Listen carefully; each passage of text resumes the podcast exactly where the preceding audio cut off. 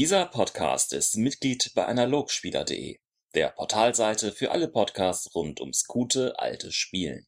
Hallo und herzlich willkommen zum DSA-Intern Podcast zur 17. Folge. Bei mir Philipp Hauptmann.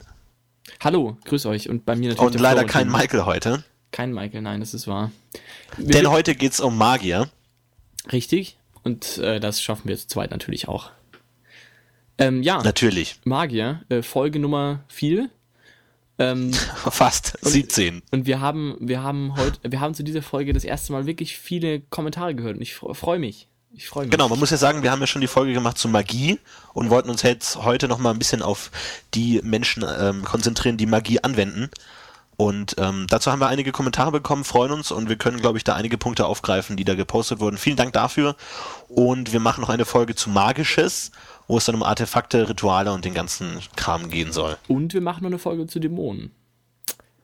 Ja, es hört nicht auf. Es hört nicht auf. Aber ja, Magier. Magier. Wo fangen wir an? Also ich glaube mal Punkt 1, also zwischen all diesen Sachen, ihr habt ja, also eure Fragen waren ja sehr anwendungsbezogen. Wir wollen uns jetzt natürlich wieder, wie wir das halt immer so machen, jetzt auch erstmal überlegen, so grundsätzlich, wie so Magier ist und was man sich da vorzustellen hat, bevor wir da in die Hardcore-Ausarbeitung gehen. Deswegen würde ich sagen, erste Frage so ein bisschen, wo steht Magier in der aventurischen Welt? Wie muss man sich das vorstellen? Ich meine, grundlegend mal so Magier. Man ist jetzt, also wie könnte sich so ein Typ fühlen? Ich meine, du bist in einer Welt, in der es Magie gibt und vor allem die Möglichkeit, Magie zu wirken, ist ja eine angeborene Möglichkeit. Das heißt, du kannst nichts dafür, dass du Magie wirken kannst. Das ist also in gewisser Weise ein Geschenk irgendwo. Ja, und du bist einfach so, weil du halt geboren wurdest, kannst du Dinge, die andere nicht können und bist damit in gewisser Weise mächtiger, zumindest besser vielleicht irgendwie oder anders, als es normale Menschen sind. Genau, aber du wächst trotzdem mit dieser magischen Gabe als einer gewissen Normalität auf. Du wirst ja in der Akademie aufgenommen oder von einem Privatlehrer aufgenommen, denn wenn du nicht diese Fähigkeiten weiter erprobst und lernst, verfällt das ja irgendwann oder verselbstständigt sich und du kannst es nicht wirklich anwenden. Das heißt, du hast immer auf der einen Seite schon so einen Sonderstatus, du bist was Besonderes, du wurdest mit dieser Gabe in Anführungszeichen geboren, aber du bist natürlich auch unter Gleichgesinnten, die es ähnlich machen. Und ich habe jetzt für die Kampagne, die wir vor einem halben Jahr angefangen haben zu spielen, den ersten Magier zu spielen, gespielt und habe versucht, mich da ein bisschen hineinzuversetzen in diese Situation und da finde ich es immer ganz wichtig zu betonen, dass ja gerade dieser Umgang mit Magie natürlich auch stark von der Akademie geprägt ist, also dass du mit dieser Gabe ja in eine gewisse Ideologie, in ein gewisses Dogma rein erzogen wirst, wo dann natürlich auch auf andere Art mit dieser Gabe umgegangen wird, also die einen könnten es vielleicht eher als Gabe der Götter, was ganz Wertvolles ist, was man nur mit Vorsicht genießen darf und nur unter strikten Regeln benutzen darf, weil es ja ein Geschenk ist und andere das eher praktisch anwenden. Es gibt ja sogar genug Leute, die das ja auch sehr technisch sehen und sagen, es ist wirklich sogar eine Bestrafung in gewisser Weise. Also es gibt ja wirklich in alle Richtungen gewandt. Genau. Ja, ich meine, es ist eine naheliegende Interpretation, so einen Schicksalsschlag einfach aus dem Nichts als göttliches Eingreifen oder göttliches Tun zu interpretieren. Aber das, wie gesagt, es kommt natürlich auf die Akademie an. Schwarzmagische Gilden, Akademien werden das wahrscheinlich anders sehen. Genau. Ich meine, und es gibt zusätzlich dann auch diese Leute, wie zum Beispiel Elfen, ein ganz klassisches Beispiel, die sind halt Magie. Also wir wollen ja heute auch auf prinzipiell über Magier sprechen. Das heißt ja auch über Elfen eben oder auch Hexen oder andere Magiebegabte, die ja, also jetzt mal bei Elfen speziell, die ja alle mit der Fähigkeit leben und damit ist es ja auch eine ganz andere Umgehensweise mit Magie, weil halt bei Elfen nun mal jeder zaubern kann und demzufolge das wahrscheinlich eher sogar auffallen würde, wenn es jemand nicht könnte. Und ja, auch bei Hexen, also auch Hexen, oder auch Magier, die in ihrer Akademie sind, sind ja Hexen auch für sich irgendwie in ihrem Zirkel, das heißt Zauberkundige sind ja unter sich nichts wirklich Besonderes. Das ist jetzt halt schon die Frage, wie weit sie aber mit der Selbstverständlichkeit, dass sie was Besonderes sind, dann in die Öffentlichkeit treten können. Weil Magier sind ja auch sehr, also viele Magier, einige Magier und die meisten Akademien sind ja doch für sich irgendwie stehend, also haben jetzt nicht die wahnsinnig großen Kontakte auch in die nicht-magische Welt. Stellt sich also mir schon die Frage, wenn jetzt so ein Scholar aus seinem Studienleben kommt, wie sieht er sich selbst so als so der Badass, so der Typ, der es einfach voll drauf hat, so ja, ich bin der Typ, der magisch wirken kann, ich bin so der Coole, oder ist er sich dem gar nicht so sehr bewusst? dass er so besonders ist, weil er eben immer und seit Jahren mit untergleichen halt lebt und vielleicht ja auch durch diesen wissenschaftlichen Zugang, den jetzt so ein Gildenmagier oftmals hat, auch vielleicht diese Besonderheit einer magischen Begabung gar nicht so sehr mehr wahrnimmt, weil man es halt sachlich angehen kann. Klar, es kommt natürlich auch immer wieder auf die Akademie an, wie dir gelehrt wird, damit umzugehen, ob du es dafür verwendest, anderen zu helfen und dass es, sage ich mal, dich nicht was Besseres macht oder dich vielleicht sogar fast schon eine gewisse Arroganz anerzieht. Ich meine, dieses Klischee des arroganten Magiers ist ja da auch berechtigt, weil er einfach schlicht und einfach Dinge kann, die andere Menschen nicht können. Es reflektiert natürlich dann auch wieder auf die Spielumgebung zurück, in der man sich bewegt, inwiefern Magie da wirklich zum Alltag gehört, was natürlich auch wieder territorial Unterschied ist, aber da sind wir auch schon im Magie-Podcast drauf eingegangen, inwiefern Magie in DSA zum Alltag gehört und somit auch Magier. Also ist ein Magier wirklich jemand, der, der ist halt einer von denen, also es gibt Schmied, Krieger, Magier, der kann halt das ist, der eine kann einen Pfeil durch die Luft schießen, der andere kann Feuerball durch die Luft schießen, oder ist es halt wirklich was komplett Andersartiges, was noch nie da gewesen ist, wie wenn man heutzutage einem Magier begegnen würde und sagen würde, was zur Hölle ist das dann? Was ist denn da los? Also kommt natürlich immer ein bisschen drauf an, aber wie gesagt, ich finde es ganz interessant, dass diese magische Begabung eigentlich immer mit einer gewissen Ideologie zusammenhängt, weil es eben kaum möglich ist, so eine magische Begabung alleine auszubilden oder sich das selber beizubringen. Das heißt, man hat immer einen Mentoren, man hat immer jemanden, der einem sagt, wie man damit umgehen soll, was man damit machen kann, was man nicht damit machen darf. Das heißt, dadurch unterscheiden sich diese Magieanwender schon sehr stark in ihrem Umgang mit der Magie, weil sie das, sage ich mal, nicht auf eigene Faust erkunden können, sondern natürlich immer von anderen mit Interessen gelenkt werden und in ein gewisses System hineinwachsen, in dem sie dann bestmöglich funktionieren, auch für ihre Lehrer sozusagen. Ich mal ganz kurz noch zurück, ich habe mal eine ganz schöne Szene gehabt, die wollte ich noch kurz erwähnen, da hatten wir mal eine Situation, dass wir einen Magier hatten, der vor uns stand, das war ein Spieler, und den wir nicht gut kannten, eigentlich gar nicht, und wir haben sehr unterwürfig gespielt, weil wir Bauernleute waren und hatten so ein bisschen Angst vor ihm, und er war also echt so ein bisschen irritiert schon fast, warum wir so große Angst vor ihm haben, und ich finde, das ist vielleicht gar nicht so ein schlechter Ansatz zu sagen, dass ein Magier vielleicht, also jetzt mal, um nochmal kurz auf meinen vorherigen Punkt zurückzukommen, dass ein Magier wirklich vielleicht möglicherweise dem gar nicht so bewusst gegenübersteht, diese Besonderheit. Aber gut, dein Punkt war jetzt ein bisschen anders, es tut mir leid, ich habe es kommt natürlich immer drauf an. Also ich meine, das ist natürlich immer eine dumme Antwort zu sagen, es kommt drauf an. Aber es ist halt dadurch, dass es so wahnsinnig viele unterschiedliche Magieakademien auch gibt, die einen sind mitten in der Stadt und total ins gesellschaftliche Leben mit eingebunden, die anderen sind mitten in der Einöde und haben noch nie jemanden gesehen, der nicht magiebegabt ist oder irgendwas damit zu tun hat.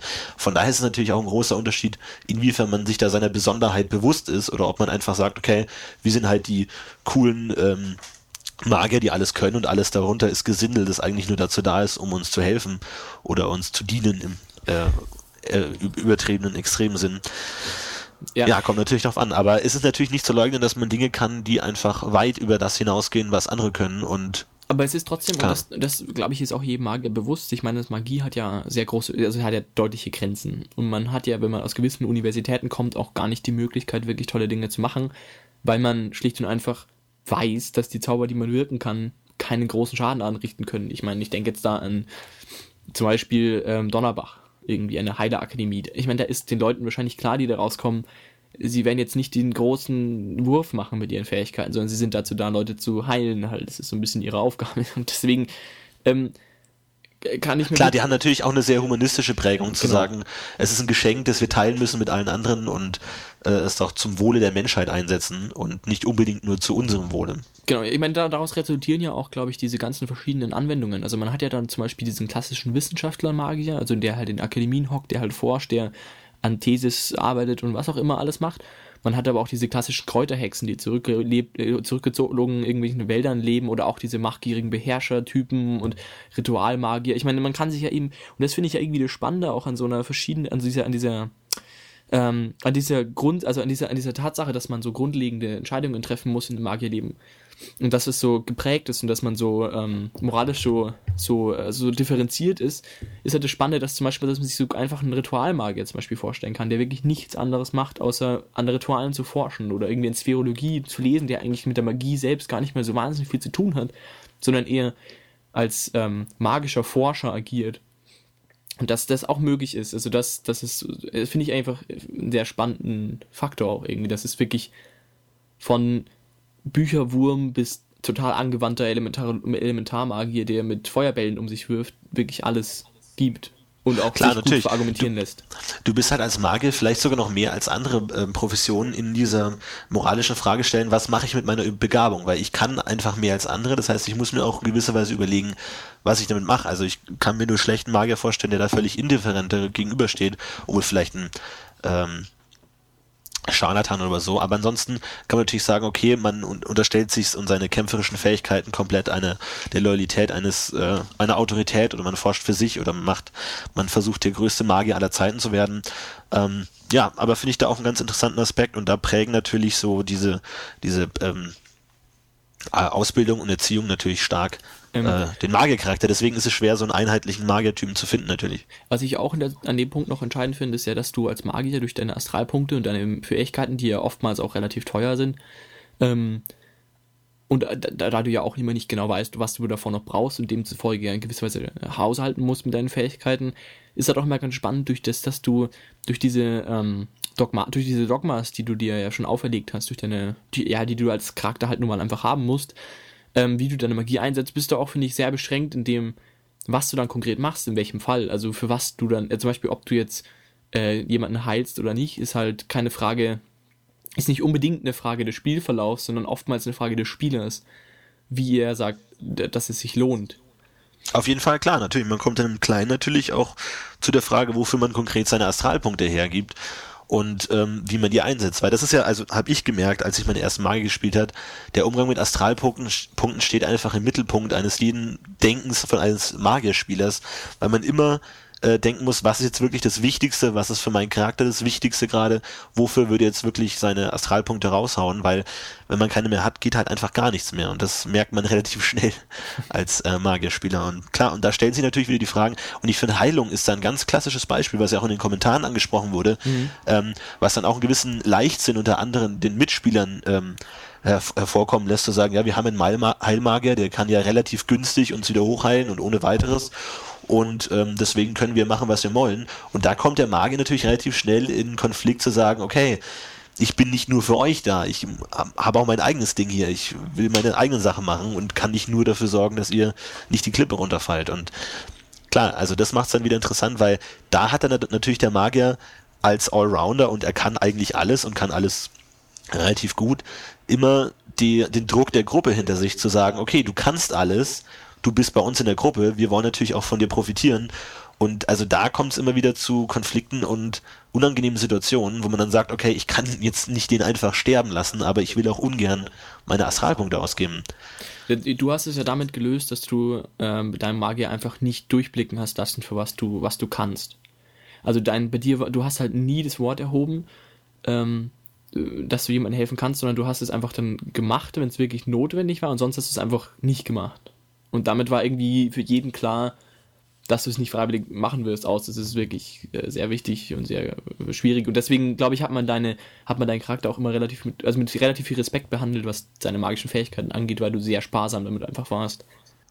Ja, klar, natürlich. Das kann natürlich auch helfen, da gerade als Schwarzmagier den geheimnisvollen, man weiß nicht, was der alles so macht, raushängen zu lassen, um nicht jetzt ständig den Krieger am roten Zipfel zu haben, der eine Heilung will.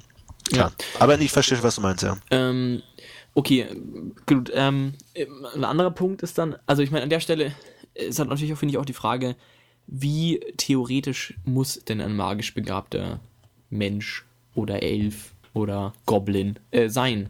Also, ich meine, als Gildenmagier ist man ja per Definition genötigt, in einer Akademie gewesen zu sein. Was ja schon nahelegt, dass man sich mit einer relativ, zumindest bedingt sachlichen Fragestellung mit der Magie beschäftigt hat. Also ich meine, es gibt Akademien wie Puni, die das Ganze natürlich auf höchstem Niveau betreiben. Es gibt aber auch so Akademien wie, ja, ich nenne jetzt mal Andergast. Ja, Andergast. Oldport wäre auch so ein Fall. Also halt Akademien, die sehr angewandte Magie betreiben, wo ich mir zum Beispiel gut vorstellen könnte, dass man sich nur sehr grundlegend mit Magietheorie beschäftigt. Es ist halt irgendwie schon so die Frage, wie muss ich mir das vorstellen? Ist jetzt jeder Magier oder jeder magisch begabte Mensch, Elf, Viech, total vertraut oder nicht? Ich meine, ich habe zum Beispiel jetzt, um gleich konkret zu werden, ich habe ja einen Oldporter mir mal gebaut, und ich habe den ja auch versucht so auszuspielen, dass er wirklich vor allem magischen Phänomenen auch noch diese abergläubische Angst hat, die ja Torwaler halt nun mal haben. Vor, ja, was auch immer alles. Und ich habe festgestellt, dass es einigermaßen schwierig ist, das vernünftig zu machen, weil man ja dann doch schon verlangt ist, so ein bisschen sein... Also ich meine, gut, ich habe jetzt natürlich den Vorteil, dass ich persönlich als Spieler mich relativ gut auskenne, aber ich war dann schon immer verlangt, mein Wissen, das ich habe, auch irgendwie an den Mann zu bringen, weil ich halt nun mal Magier bin. Aber andererseits passt es auch nicht so hervorragend und das ist irgendwie schon schwierig. Und ich habe mir damals mit dem Oldporter, glaube ich, sogar... da habe ich mir...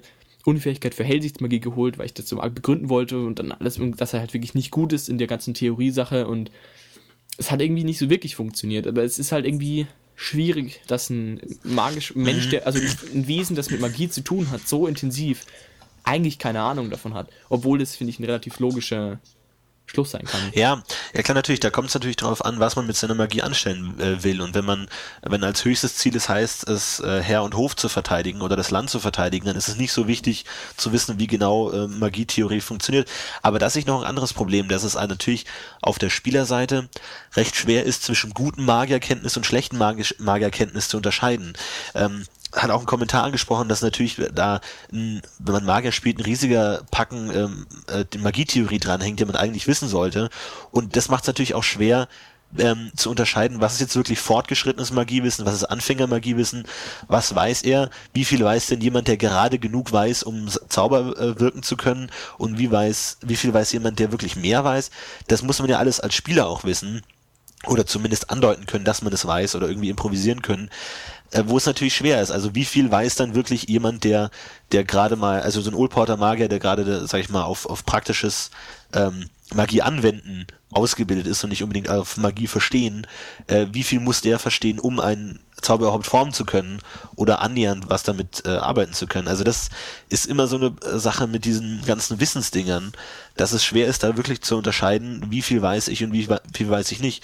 Und natürlich gerade diese Aberglaube-Sache ist natürlich immer schwer darzustellen, wenn man sie auf der anderen Seite eigentlich verstehen müsste, weil ich meine, es ist so, wie wenn ein Schmied irgendwie dann ein schwarzes Stück Metall bekommt und da plötzlich total Angst davor hat. Ich meine, es ist immer noch Metall, er weiß grob, was es ist, er weiß schon, worum es geht. Es sieht halt nur ein bisschen anders aus, aber eigentlich versteht er es im Großen und Ganzen.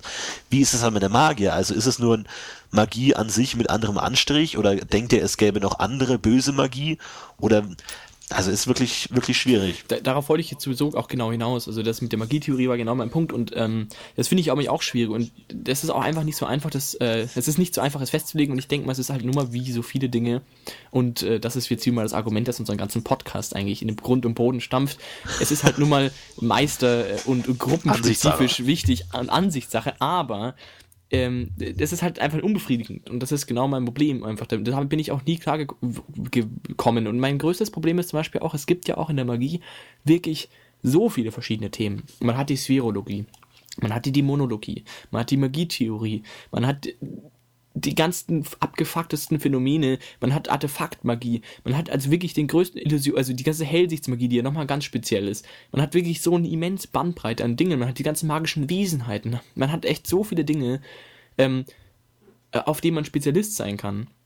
Dass ich zum Beispiel, selbst ich, der ich jetzt mir zuschreibe, relativ viel Ahnung von Magietheorie zu haben, einfach keine Ahnung habe, was man Charakter wissen kann und was nicht, selbst wenn der einen Wert von 15 hat, was ja wirklich mörderisch hoch ist, wüsste ich jetzt nicht, ob der sich über Spherologie auskennt, weil ich meine, das ist halt nochmal so ein ganz spezielles Gebiet. Das ist einfach so, du bewegst dich halt, du hast mit dem Talent, also das denke ich, wir werden mit dem Talente-Podcast nochmal ansprechen, aber du hast halt mit Magiekunde zum Beispiel so ein grobes Bild von dem, was du können kannst, weil es einfach alles beschreibt. Das ist halt wie wenn du sagst Naturwissenschaften +4. Es ist halt einfach nicht einfach klar zu machen, was es jetzt konkret ist. Und das ist halt, finde ich, auch eines der größten Probleme. Und meine Lösung war halt immer, sich dann an die Akademie zu halten. Also einfach dann halt durchzulesen, auf was die so tickt, und einfach zu sagen, wenn es damit zu tun hat, kenne ich mich aus. Und wenn es nicht damit zu tun hat, habe ich keine Ahnung, und wenn es so ein bisschen damit zu tun hat, kann ich mich einarbeiten. Weil mal so gibt's ja auch in den Akademiebüchern so eine Tabelle zu jeder Akademie, wo ihre Kompetenzen liegen und wo eher nicht. Das ist natürlich auch nur ein Überblick, aber ist natürlich auch mal ein Anhaltspunkt. Ich würde mich da vor allem an den Merkmalen orientieren. Ich habe jetzt zum Beispiel meinen Magistern auch, und das habe ich zum Beispiel mir die ganzen Merkmalskenntnisse jetzt geholt, und zwar gar nicht mal so sehr, weil es günstiger zu steigern ist, sondern weil ich damit verargumentieren, warum mein Magister sich jetzt mit Antimagie zum Beispiel auszukennen gedenkt. erkenntes Merkmal. Das ist zwar nicht ganz stimmig, weil Merkmal ist ja ein sehr, so wie ich das verstanden habe, sehr handwerklich zu sehen. Ich kann ein Merkmal Hellsicht, heißt, ich kenne mich mit der Zaubergattung Hellsichtszauber besser aus und verstehe sie besser oder so. Und ich versuche, also mein Ansatz war aber trotzdem dann damit zu argumentieren, dass ich damit mich auskenne, dass zum Beispiel ein Objektmagier sich mit Objektmagie halt einfach auskennt. Also wenn du jetzt zum Beispiel mit irgendwelchen Objekten zu tun hast, die sich verändert haben in ihrer Form, in ihrer Darstellung, dann ist es halt nun mal dein Spezialgebiet und damit kennst du dich mal grundlegend aus. Aber sobald es dann in die Spherologie geht oder was, dann bist du halt schon so ein bisschen schwierig, ist halt schwieriger. Wenn es halt dann irgendwie um magische Wesen geht oder so, dann bist du halt raus. Ja, jetzt mal eine ganz konkrete Frage. Würdest du sagen, jeder, der eine Magierakademie verlassen hat, kennt alle Zauber aus dem Liber Canciones? Also die gildenmagische Repräsentation zur Verfügung haben? Alle Bekannten auf jeden Fall. Ich würde so weit gehen und sagen, er kennt auch die, also auf seinem Fachgebiet auf jeden Fall alle. Ich würde fast sagen, dass er die meisten mal gehört hat. Aber es gibt ja immer sehr spezielle Zauber. Klar, also außer die ganz exotischen. Genau. Aber ich würde auch sagen, dass er so den Großteil kennt, weil das ist halt einfach sein Handwerk und es ist nichts großartig anderes, würde ich jetzt sagen, im Verständnis dieser anderen Zauber. Zumindest, dass man weiß, was ist überhaupt alles möglich. Ich glaube, das will man ja wissen. Ich würde es, wenn ich einen Vergleich suchen würde mit der echten Welt, kam mir jetzt immer der Informatiker und der PC-Anwender in den Sinn. Also derjenige, der Spezialist, der sich halt wirklich damit auskennt, der wirklich auch die Oberfläche gestalten kann, mit der er arbeitet, und der andere, der einfach kaum Ahnung hat, jetzt sag ich mal, mit von der Materie, aber halt sehr gut damit umgehen kann. Halt ein Softwareanwender, der ja auch teilweise schon ein bisschen was machen kann, aber halt nicht theoretisch durchsteigt. Und ich glaube, so, das ist halt immer so mein Punkt. Also du hast, also es gibt halt, glaube ich, Magier, die sehr weit fortgeschritten sind auf dem theoretischen Zweig, und manche sind es kaum, aber du bist ja trotzdem, also selbst wenn du 6 Jahre lang dich mit einem bestimmten Fachgebiet beschäftigst, wie zum Beispiel Computer, dann weißt du auch ungefähr, was du machen kannst. Selbst wenn du nicht verstanden hast, wie es geht, du hast schon sehr, sehr viel mal gehört. Und ich glaube, so würde ich es auch ungefähr angehen. Ich meine, dass der dann vielleicht keine Ahnung hat wie die Zaubergesten sind, das ist, denke ich, selbsterklärend, aber dass der dann trotzdem weiß, dass es einen Zauber gibt, mit dem man, weiß ich nicht, mit dem man Dämonen beschwören kann, zum Beispiel. Na gut, das ist schon jetzt sogar relativ banal, aber... Klar, nee, aber ich meine, ich stelle mir immer vor, das wäre die erste Frage, die ich als Magier-Schüler stellen würde, so, was ist denn alles möglich, was gibt's denn alles? So, was ist, und, also... Ja, ich bin auch der Meinung, dass ein Magier eigentlich so ziemlich den Effekt von jedem Zauber erkennen sollte. Und wissen sollte, weil... Also du meinst auch, wenn du... Aber ja, gut, konkret. Nicht erkennen im Sinne von jetzt die Geste oder den Effekt erkennen, aber wenn jemand sagt, sag mal, ich habe hier einen schweren Stein, der muss da hoch, was könnte man da machen? Dass man sagt, ja, habe ich mal gehört, da gibt es einen Zauber, mit dem man Gegenstände bewegen kann. Okay. Also... Ja, so würde ich es auch machen. Und ich würde jetzt, aber halt nur eigene Repräsentation würde ich halt schon beschränken, dass man nur... sich selbst kennen, weil das finde ich auf jeden Fall wesentlich, aber stimmt schon. Ich würde zum Beispiel auch nicht sagen, dass du Hellsichtsmagie, dass das ausreicht, dass du alles erkennst, weil du gewisse Strukturen halt nicht kennst einfach. Also, dass du zum Beispiel die Struktur eines Zaubers, den du nicht beherrschst, sehr schwer erkennen kannst, selbst wenn du mal davon gehört hast, weil halt das magische Geflecht unfassbar seltsam aussieht und was auch immer, aber ja. Also auf einer mündlichen Ebene, ja. Gut, aber zum Beispiel, wir hatten ja jetzt auch, aber sollen wir da schon reingehen? Ja, also wir hatten ja auch die Sache, dass der Magier als Gildenmagier dem Nicht-Gildenmagier sehr unterschiedlich gegenübersteht, in seinen Fähigkeiten vor allem. Er ist krasser. So sagt, ich bin jetzt sachlich, so sagt das Volk. Nein, also es war ja deutlich zu erkennen, dass der größte Teil der Leute, die sich hier beteiligt haben, der Meinung sind, dass Magier stärker sind als Elfen und ganze andere Fußvolk, was ja auch stimmt. Also effektiver, würde ich sagen. Vielleicht nicht stärker, aber effektiver. Genau, und das, finde ich, basiert ja auch jetzt ein bisschen aus dem Sache, was du gerade gesagt hast. Also, dass man als Magier halt einfach sich vielleicht zum Beispiel einfach besser auskennt. Und Klar, man ist halt einfach Zaubertheoretiker oder Magietheoretiker automatisch. Eine Hexe ist nicht unbedingt Magietheoretiker, die kann halt ihre Sachen machen. Aus Tradition hat gesagt, hier, mach das und das und das und das, dann passiert das.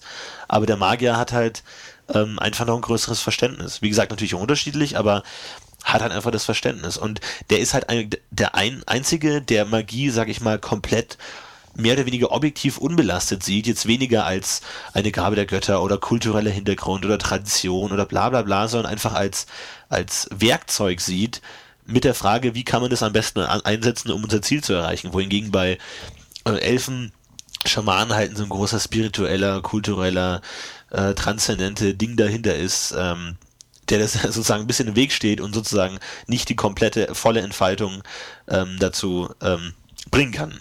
Ich glaube, das ist auch so ein wesentlicher Punkt. Ich glaube auch, dass es einfach daran liegt, dass es ein Magier einfach schlicht und einfach sich wirklich mit nichts anderem beschäftigt hat, wohingegen halt ein Elf das halt nebenbei macht. Das ist halt dem, ich meine, es gibt auch Elfen, die das sehr bevorzugt betreiben, aber sie machen es dennoch nicht einfach nicht strukturiert, nicht geplant, nicht perfekt einfach. Sie sind halt keine Wissenschaftler. Sie sind halt, sag ich mal, ich vergleiche das irgendwie gerne so einen Schamanen und so einen Mediziner. Der Schamane verwendet irgendwie ein Kraut, von dem er seit hunderten Jahren Tradition weiß, dass es gut gegen Husten, und benutzt die Kräuter immer wieder. Und der Mediziner würde halt dann, sag ich mal, den Wirkstoff des Krautes benutzen, um den Husten zu bekämpfen. Im Grunde machen sie dasselbe, aber ein Mediziner macht es halt mit einem wissenschaftlichen Hintergrund, mit einem gewissen Verständnis der Sache, mit dem wahrscheinlich vielleicht gleichen oder vielleicht sogar besseren Effekt, aber im Endeffekt machen sie das selber, nur der Mediziner hat es mehr oder weniger verstanden, wie es funktioniert, und kann dadurch, jetzt sag ich mal, spieltheoretisch wieder umgesetzt, sowas wie spontane Modifikationen machen, also das Ganze eher manipulieren, als der Schamane, der gar nicht weiß, was da überhaupt los ist, sondern es nur anwenden kann und gar nicht weiß, was dahinter steckt. Deswegen ist halt natürlich die Frage, also was da so ein bisschen aus den Kommentaren natürlich klang, ist, sie sind zu stark, also es ist ungerechtfertigt, dass sie stärker sind als alle anderen, und ich meine, natürlich ist der Magier die meistgespielte Magieprofession, und deswegen ist es auch klar, dass es für den die meisten Regeln gibt, sogar noch mit Kugel und Stab und verschiedenen Artefakten und Ritualen und verschiedenen Merkmalen und bla und Zaubern und Spezialisierungen und Extrabüchern und Sonderheften und bla, wohingegen die anderen da ein bisschen unten durchfallen, weil sie einfach nicht so populär sind. Die Frage ist natürlich, ist es gerechtfertigt aus dieser, sag ich mal, Ingame-Logik, okay, sie verstehen es einfach besser und sind schlicht, also der Mediziner heilt einfach bessere Wunden als der Schamane, auch wenn sie ihr Handwerk gleich lang betreiben, es ist einfach besser, Wissenschaft rocks, juhu, und also ist es dadurch gerechtfertigt, dass sie wirklich besser sind und dafür, sag ich mal, so eine Schamanen- Profession noch diesen spirituellen Hintergrund hat und Juhu und die Götter und bla, und da man rollenspieltechnisch mehr rausholen kann als ein Magier, der es vielleicht ganz klar und objektiv sieht und vielleicht eher langweilig rangeht und diese Mystik der Magie verloren geht. Also findest du, das ist gerechtfertigt, dass er wirklich auch einfach spielerisch besser in Magie ist?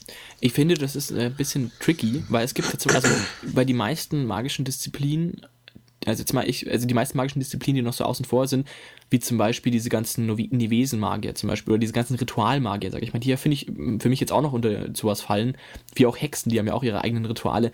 Die sind halt einfach sehr speziell und ganz anders ausgerichtet, oftmals auch gar nicht so spieltauglich ausgerichtet. Zum Beispiel eben diese Nevesen, wo ich den Namen jetzt gerade vollkommen verlegt habe.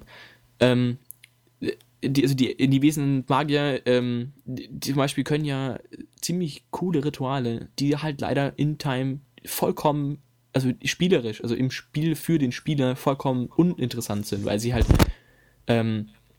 Sachen beschreiben wie, keine Ahnung, du hältst die Sippe zusammen und kannst mit der Sippe irgendwie, ich weiß nicht, irgendeinen Befehl erteilen, oder du kannst die Toten einbalsamieren und so ein Scheiß. Und das sind halt einfach so Sachen, die halt ganz andere Idee dahinter verfolgen. Und da ist halt auch, finde ich, viel Kompetenzen von solchen Leuten. Also auch, ja, gehen halt auch hinter. Ich meine, es ist genau wie Elfen, die halt ihre Fähigkeiten halt viel mehr für die Harmonie in ihrer Umgebung einsetzen und halt auch diesen effizienten Ansatz gar nicht machen, einfach. Sie haben ihn einfach nicht. Das ist ja auch irgendwie der Reiz. Ja, und sie davon wollen auch gar nicht. Also für die ist ja Magie nicht unbedingt das wäre ja, sag mal, eine unwürdige, profaner Umgang mit Magie, den so zu verwenden, ihn einfach nur als Werkzeug zu verwenden, wie jetzt eine Axt oder eine Säge. Für die ist das ja viel mehr. Deswegen Genau, das rechtfertigt ja, das ja auch gar nicht. Das rechtfertigt ja auch so ein bisschen diesen 35 GP-Nachteil weltfremd, also dieses elfische Weltsicht-Ding. Wenn man halt jetzt, wenn man den Wunsch hat, man würde gerne einen Elfen spielen, der das aber nicht hat, dann muss man sich halt auch von dieser ganzen Weltideologie entfernen und da muss man halt nur mal Badok werden. Das ist halt nur mal, es ist ja möglich in DSA, aber es ist halt, ja, es ist halt so, wie es gegeben ist, nicht alles kombinierbar. Und ich finde auch aus relativ, ja, vernünftigen Grund, es gibt ja zum Beispiel auch so, ja, genau, zum Beispiel diese ganzen Hexenrituale zum Beispiel, sind ja auch alle so diese Flüche und so, ist halt auch wirklich nicht so gedacht, dass man die jetzt in größerem Maßstab raushaut, weil die halt nun mal sehr große Probleme mit sich bringen. Und Hexen prinzipiell große Probleme mit sich bringen. Ja, und das ist halt, wenn man sowas konsequent, das haben wir im Exoten-Podcast ja auch schon ein bisschen besprochen, wenn man sowas konsequent spielt, also wenn man diese ganzen, diese Exotenrolle von diesen Leuten, also halt, und diese ganzen Besonderheiten, die halt nun mal eine Hexe mit sich bringt und diese Fähigkeiten auch vielleicht, wenn man die konsequent spielt, dann wird man sehr große Schwierigkeiten bekommen, ein Abenteuer zu verfolgen. Und deswegen ist ja auch, glaube ich, die Gilde-Magie so unglaublich breit gefächert, weil man damit einfach wirklich so ziemlich alles abdeckt. Also man kann ja einen Magier spielen, der einer Hexe sehr ähnlich kommt, aber man hat eben diese super coolen Fähigkeiten, wie diese Flüche eben konkret nicht. Das ist halt ein bisschen schwierig, das sehe ich ein. Ja, ja, das stimmt, aber ich denke, das ist ein generelles DSA-Problem, dass es eben manche Professionen gibt, wo man eben auch einige GP für Rollenspiel zahlt, sage ich jetzt mal im weitesten Sinne, wo man eben nicht das wiederkriegt, was man an GP reinsteckt in Kampfwerten, Zahlen, magischen Fähigkeiten etc., sondern die eben einfach noch eher als Rollenspielcharaktere gedacht sind. Und man kann es eben alles nicht in Zahlen aufwiegen, weil eben, und das finde ich auch realistisch, dass eben auch in Regeln gefasst ist, dass ein Magier eben einfach professioneller oder effektiver mit Zaubern umgehen kann. Also wenn jetzt fairerweise alle spontane Modifikationen nutzen könnten, dann finde ich, würde auch das verloren gehen, dieser spezielle, auf Effektivität getrimmte Umgang der Gildenmagie, den ihn eben auch ausmacht und dadurch auch stärker. Mhm. Und ja, sie sind ja auch einfach stärker. Und sie sind vor allem, also was man, glaube ich, bei Gildenmagie auch nie unterschätzen darf. Und ich glaube, das ist auch, ja, auch in der Diskussion ganz wichtig. Gildenmagier sind halt nun mal auch sehr spezialisierte Magier. Wenn man jetzt, also ich meine, ganz große Ausnahmen zum Beispiel sind jetzt wirklich so praktisch angewandte Akademien wie Andergast. Da kann ich mir wunderbar vorstellen, dass ein Magier, der da rauskommt, ein großes Interesse dran hat, auch irgendwelche Herrschaftszauber zu lernen. Ich meine, Einfluss hat er ja sowieso Schaden, aber auch irgendwelche anderen Zauber, die einfach effizient sind. Zum Beispiel sowas wie Odem passt perfekt. Ich meine, der hat ihn bestimmt, aber also so grundlegende Zauber von allen Fachgebieten zu können. Weil man halt dann wirklich viel machen kann, dass man Türen aufbrechen kann, dass man Briefe versiegeln kann. Keine Ahnung, das finde ich, kann ich mir beim Andergast sehr gut vorstellen. Wohingegen aber zum Beispiel Mirhammer, Objektmagier oder ein Artefaktbauer aus Kuchum, die sind einfach so spezialisiert, die haben wahrscheinlich gar kein Interesse dran, Fulminit in Inifatius zu lernen. Warum auch? Es ist halt, ja, es ist einfach nicht so gedacht. Ich glaube, dass diese Einschränkung der Akademien gar nicht so präsent ist, weil man das, ja, weil man es halt gerne hätte auch, dass ein Magier das alles kann. Aber jetzt, wenn man sich glaubt, also ich glaube, das ist schon auch ähnlich eingeschränkt, wie ein Elf eingeschränkt ist auf seinem eigenen Gebiet, so ein Magister. Ja, aber natürlich kann er potenziell alles lernen. Er hat einfach eine größere Facette. Klar muss man das natürlich wieder RP-technisch rechtfertigen, warum er das jetzt gerade macht, aber das ist an sich eigentlich immer recht möglich und er hat einfach eine größere Flexibilität, was das angeht. Du meinst jetzt wegen der Repräsentation oder wie? Wegen der großen Anzahl an Zaubern, die er hat, die ihm zur Verfügung stehen. Okay, also du meinst Repräsentation. Ja gut, okay. Das habe ich jetzt nicht abgelesen. Nee, aber ich meine, das ist natürlich ein Problem, aber ich finde, wie gesagt, ich finde das sinnvoll, auch in so einem Rollenspieluniversum die Kompetenzen da richtig zu verteilen. Also ich sag mal, das ist jetzt blöd gesagt, man hat irgendwie ein Rollenspiel, wo es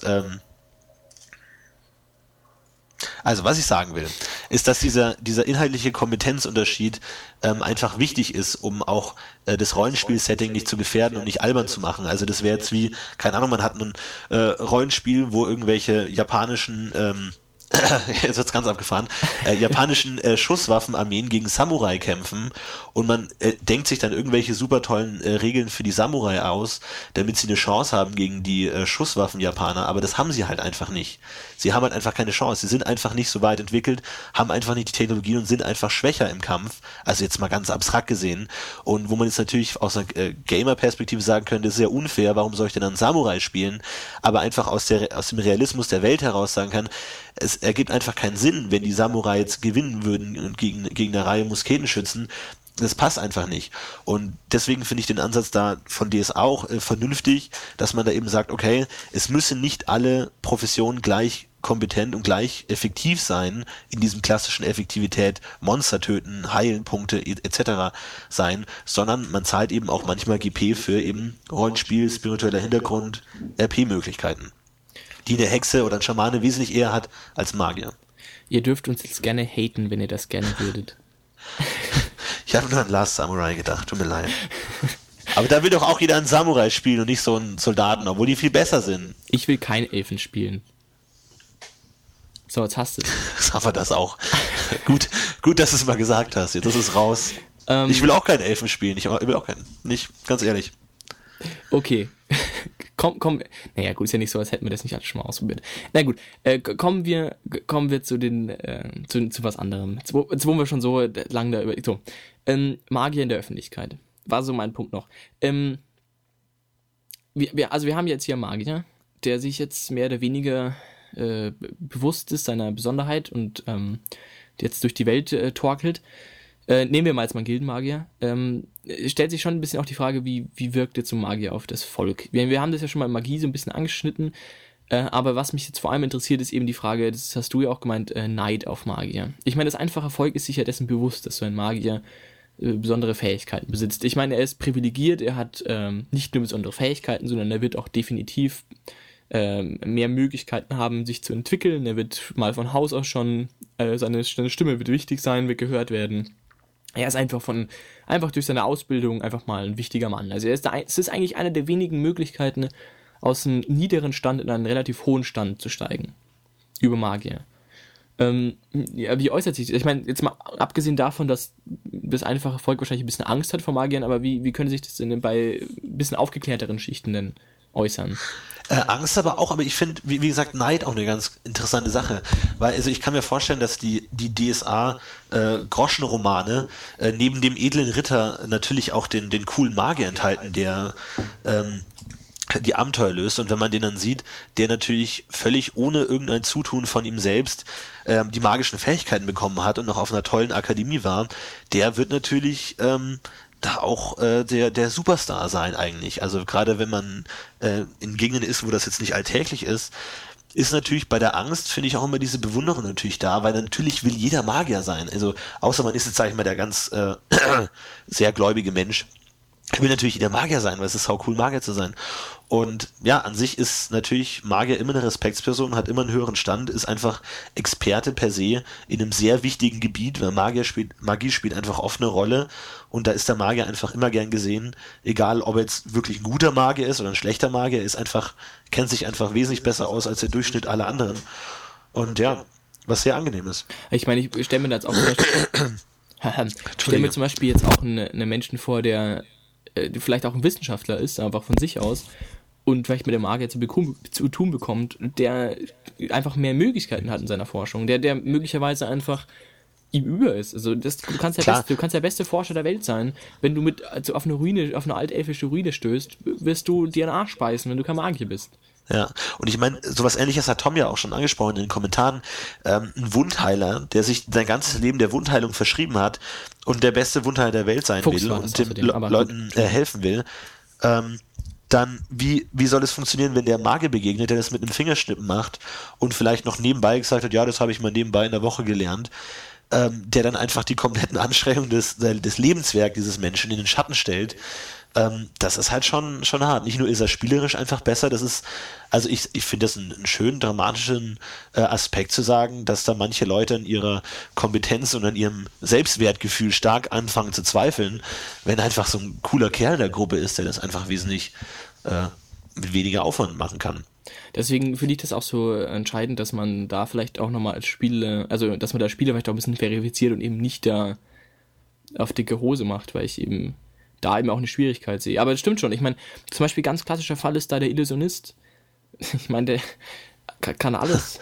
Wenn du ein guter Illusionist bist, kannst du alles einfach effektiv. Und das ist natürlich schon, ja, es ist halt einfach ein bisschen fies gegenüber einem normalen Gaukler zum Beispiel. Ich meine, du kannst als Illusionist einfach einen Gaukler machen und der ist dann besser als du, oder wie? Das ist halt ich kann dich besser machen. Das ist halt kein Problem, der kann dann auf einmal mit 43.000 Äxten jonglieren, das ist halt kein Problem. Ja gut, das ist vielleicht dann ein bisschen unrealistisch. Materialaufwand, ja. Aber es ist auf jeden Fall, du kannst als Magister einfach Sachen erschaffen, die andere nie erschaffen werden. Das ist halt total traurig, wie eigentlich fast schon traurig. Ja.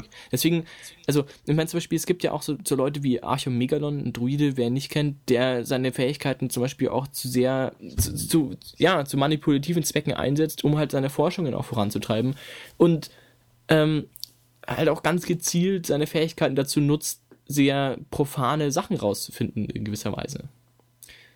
Ist ja auch ein bisschen fies. Es würde so niemand können. Gemein. Ja, nee, klar, aber ich kann mir das vorstellen. Und ich meine, da könnte man die Arroganz eines Magiers schön ausspielen. Und ich kann mir gut vorstellen, dass jeder, der eine Akademie verlässt und jetzt nicht der absolute Spießer ist, erstmal monatelang anfängt, irgendwie Leute zu verarschen und Frauen zu beeindrucken, einfach weil er Dinge besser kann als Leute, die es ihr Leben lang gemacht haben. Vielleicht nicht gerade als Anfänger, aber klar, natürlich. Also dieser Gedanke, ich kann alles, was ihr könnt, besser, ist natürlich da. Und natürlich übertrieben und extrem, aber ja, klar. Also, ja, und da sind schon tolle Leute, ne, die Magier. Stellt sich bei mich halt die Frage, wie weit so ein Magier im gesellschaftlichen Leben auch interessiert ist. Und klar, das ist natürlich dann der Klassiker, dann ist man halt der Sache überdrüssig und man hat für solche Profanitäten überhaupt nichts mehr übrig. Und nachdem man 3 Jahre den Gaukler erniedrigt hat mit seiner Illusion, dem Schlangenmenschen, der sich in eine Schlange verwandelt, dann ist das natürlich, kann man sagen, ja gut, das ist profan und ich und bin nur noch auf meiner intellektuellen Magierebene und versuche da Erfolge zu erzielen und schotte mich vom profanen Leben ganz ab, weil es ist ja... Ja, aber andererseits zum Beispiel so Sachen, uninteressant. So Leute wie Saldor Voslarin, also die Vorsteher zum Beispiel der Weißen Gilde jetzt, der halt, oder überhaupt die ganzen Spektabilitäten oder Vorsteher, die haben ja einfach, oder nicht, ja gut, ich nehme jetzt mal Saldor Voslarin als Beispiel, der hat ja schon sehr stark im politischen Einfluss. Einfach dadurch, dass der Typ halt ein Vorsteher der Weißen Gilde ist. Und ist es nicht vielleicht, also wie sieht man das als Außenstehende, stelle ich mir jetzt vor. Also ich stelle mir vor, du hast eine Ratsversammlung, da sitzen die ganzen althergebrachten Superadligen dann da und da sitzt so ein komischer Zwerg, der in seiner Freizeit Magie wirkt. Wie kann das funktionieren? Also woher kommt denn auch die Würdigung so eines solchen Menschen? Ich meine, liegt es dann nur an seinem Wissen über wissenschaftliche Dinge? Aber dann könnte es ja auch einfach ein Sündige weitermachen. Also, naja, also ich meine, da muss man sich die Welt vielleicht anders vorstellen. Also wo man, sage ich mal jetzt, normalerweise Schichten erwarten würde, also sag ich mal den Klerus und das Bürgertum, also den Adel und die Kleriker, ist halt in der DSA-Welt einfach, gibt's halt einfach den anderen Stand, die Magier. Also das ist halt, sag ich mal, die halt wirklich repräsentieren und auch politischen Einfluss haben und ähnlich wie die Kirche Einfluss auf Politik und die Machenschaften haben, das ist halt einfach ein anderer Stand. Das ist halt noch eine andere Schicht, die da auch ihren Einfluss hat, weil sie einfach Leute hinter sich hat, Macht hat, Wissen hat, Geld hat und somit alles an der Hand hat, was man eigentlich braucht, um Einfluss auf Menschen zu nehmen. Und es dementsprechend auch funktioniert. Siehst du dann auch darin die Begründung, warum die Gilden sich so gut halten können? Also, dass du einfach sagst, es ist einfach ein Machtapparat, der groß genug ist, mittlerweile sich selbst zu halten?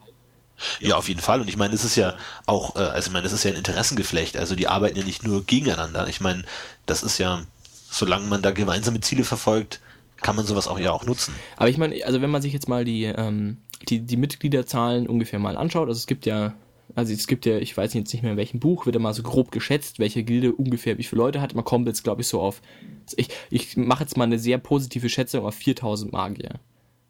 In etwa. Davon jetzt mal nur Gildenmagier.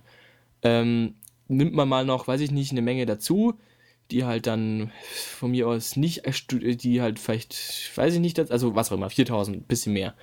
Das sind nicht viele. Also es sind nicht so viele zumindest. Und die organisieren sich in teilweise ziemlich kleinen Gilden. Also die Weiße Gilde ist, ja, 1500 Leute vielleicht. Also, wenn überhaupt. Also bin ich mir jetzt gar nicht sicher. Also gar nicht so viele Leute. Also, gut, aber du musst natürlich auch beachten, wo diese Leute arbeiten. Genau. Also natürlich sind sie in der Unterzahl, aber sie sind halt, sage ich mal, an den wichtigen Orten, da wo die wichtigen Entscheidungen getroffen werden, da sind sie halt. Und die sind jetzt, warten nicht in irgendeinem Wald oder leben ihr Leben auf einem Bauernhof, die sind halt da, wo die Musik spielt. Und da können sie natürlich auch Einfluss nehmen. Also, ja genau, die Frage ist bei mir nämlich auch, ich meine, wie kann es sein, dass so eine Gilde sich jetzt über ganz, ich meine, Aventurien weit erstreckt? Man hat jetzt verschiedene Machtbereiche, man hat das Mittelreich, man hat das Alleranfarnische Reich, was auch immer. Man hat verschiedene Machtbereiche und diese Gilden sind dann komplett übergreifend organisiert und haben ja in allen Ländern dieselben Rechte. Also der Kodex Albriricus gilt ja überall. Genauso wie die Rechte, dass sich die Gilden zum Beispiel ihrer eigenen Gerichtsbarkeit unterziehen dürfen und solchen Sachen. Also sehr sehr netten Rechten, die haben die ja alle, also überall, in jedem Ort und Fleckchen Aventuriens. Wie kann das sein, dass es so konsequent und durchgezogen so bleibt, dass halt nicht irgendwann mal irgendjemand sagt, ja, fickt euch einfach, ihr scheiß Schwarzmagier, wenn ihr über meine Grenze kommt, hacke ich euch in Stücke. Ist mir scheißegal, wie viel Rechte ihr vielleicht in Al-Anfa habt, hier werdet ihr zerhackt.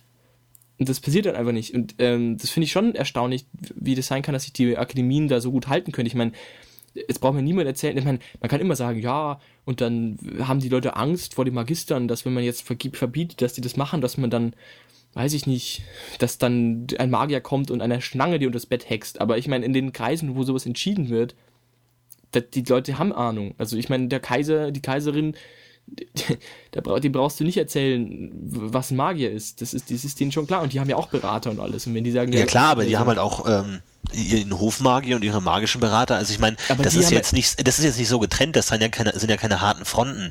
Die sind ja komplett ineinander vermischt. Und das ist ja, ich meine, es gibt ja, aber wie gesagt, ich meine, das ist ja alles vermischt und ich meine, natürlich profitiert auch ein Adliger, wenn er einen Hofmagier hat und wenn er da gute Kontakte dazu hat, also die sind ja dem nicht komplett negativ gegenübergestellt. Natürlich wollen sie natürlich auch Einfluss nehmen, genau wie die Kirche oder andere Faktoren, aber man kann damit ja auch zusammenarbeiten. Ja, aber vielleicht lässt sich da ja auch, ich meine, aber andererseits zum Beispiel kann die Weiße Gilde hat bestimmt ein Interesse daran, dass die Rechte der Schwarzen Gilde unterdrückt werden, also kann es gut sein, dass sollte der kaiserliche Hof nur, was relativ wahrscheinlich ist, sehr viele Weißmagier haben als Berater, möglicherweise nur, weiß ich nicht, dass die dafür sich einsetzen sehr stark, dass die Rechte der Schwarzen Gilde gemildert werden. Dass man zum Beispiel sagt, ja, Codex Albiricus zählt halt für die Schwarze Gilde nicht so wie für uns, sondern die dürfen nicht ihr eigenes, also wir schippern jetzt nicht jeden Schwarzmagier, der Scheiße baut, nach Lowang oder nach Süden runter, sondern wir lassen den Scheiß und verurteilen die, wie wir das gerne hätten.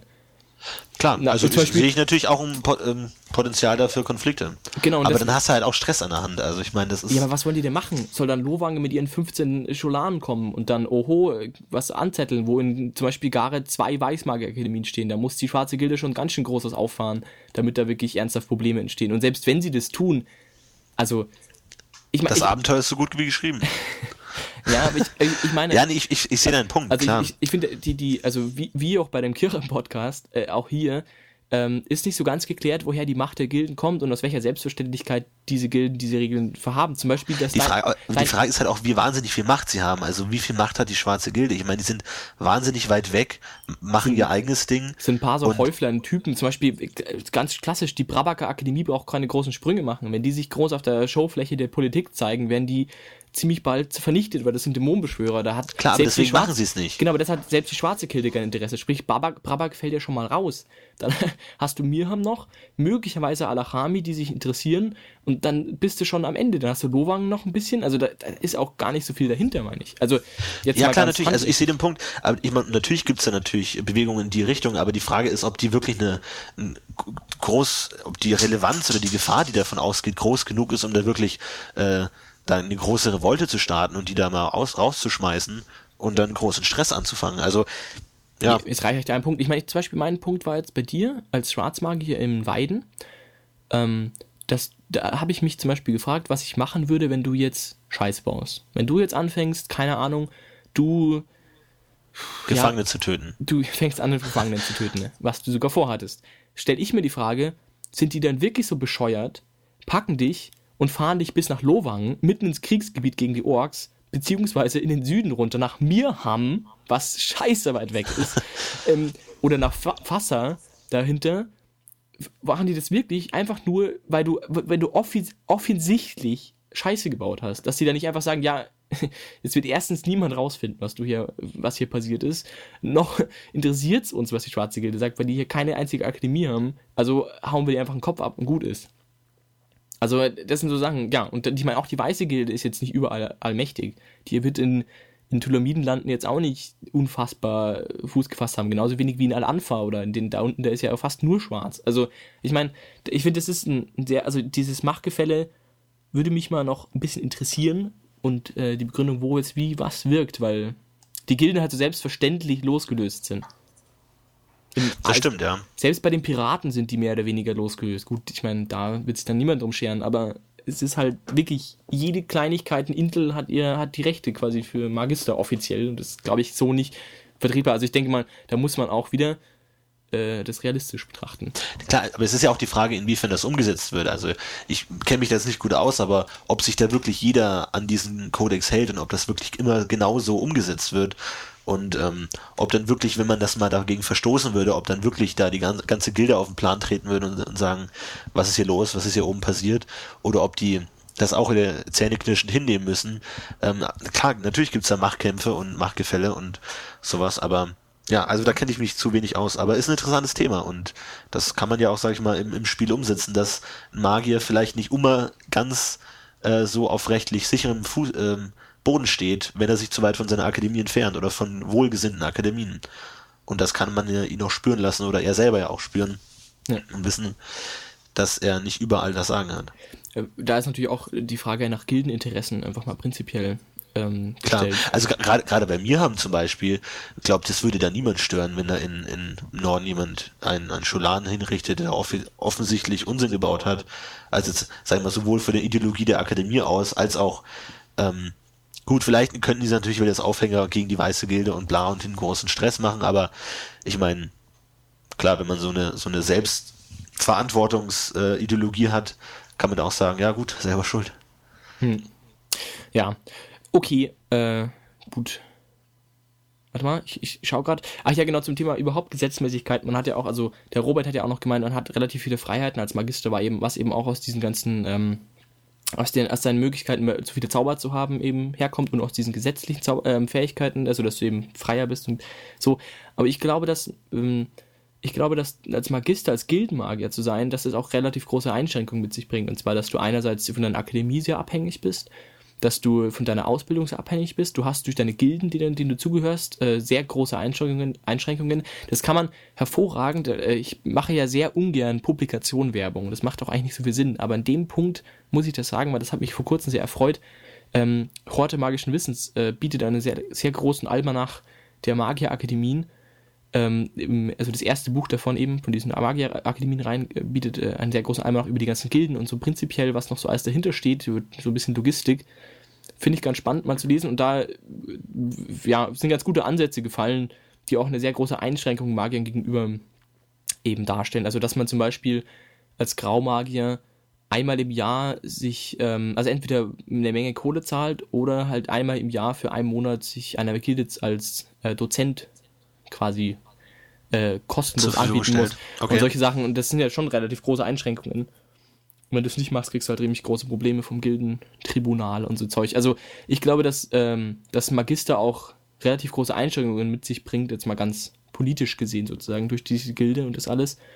Und die Zauber, die man hat zwar relativ große Freiheiten, weil man einfach viele Zauber lernen kann, aber die ganzen Spezialzauber und die spezielleren Zauber, also ja, alles, was halt ein anderes Fachgebiet ist, als man seine eigene Akademie, ist auch wiederum schwieriger, weil da muss man Akademien aussuchen und dann das da irgendwie lernen für viel Geld und also das ist auch nicht so einfach.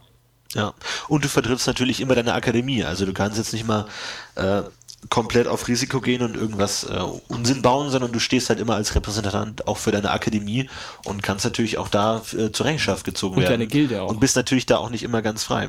Und haftbar bist. Also wenn du halt Scheiße baust mit deiner Alchemie, kommt da sofort dann das ODL oder die Pfeile des Lichts oder was auch immer und treten den Arsch. So. Ja, brave Magier. Brav sein. Ich glaube, wir haben viel geschafft. Florentin. Hast du noch was? Aber da gibt es natürlich noch einiges. Also ich meine, wir werden ja noch Magisches machen und vielleicht die Magierreihe dann auch weiterführen. Und Illusion, ist ein großes Thema. Genau, Illusion war Magisches außerdem, weil das war jetzt ein großes Thema schon in den letzten Tagen immer wieder mal und letzten Monaten als Thema. Also das würde Magisches wieder aufgegriffen werden.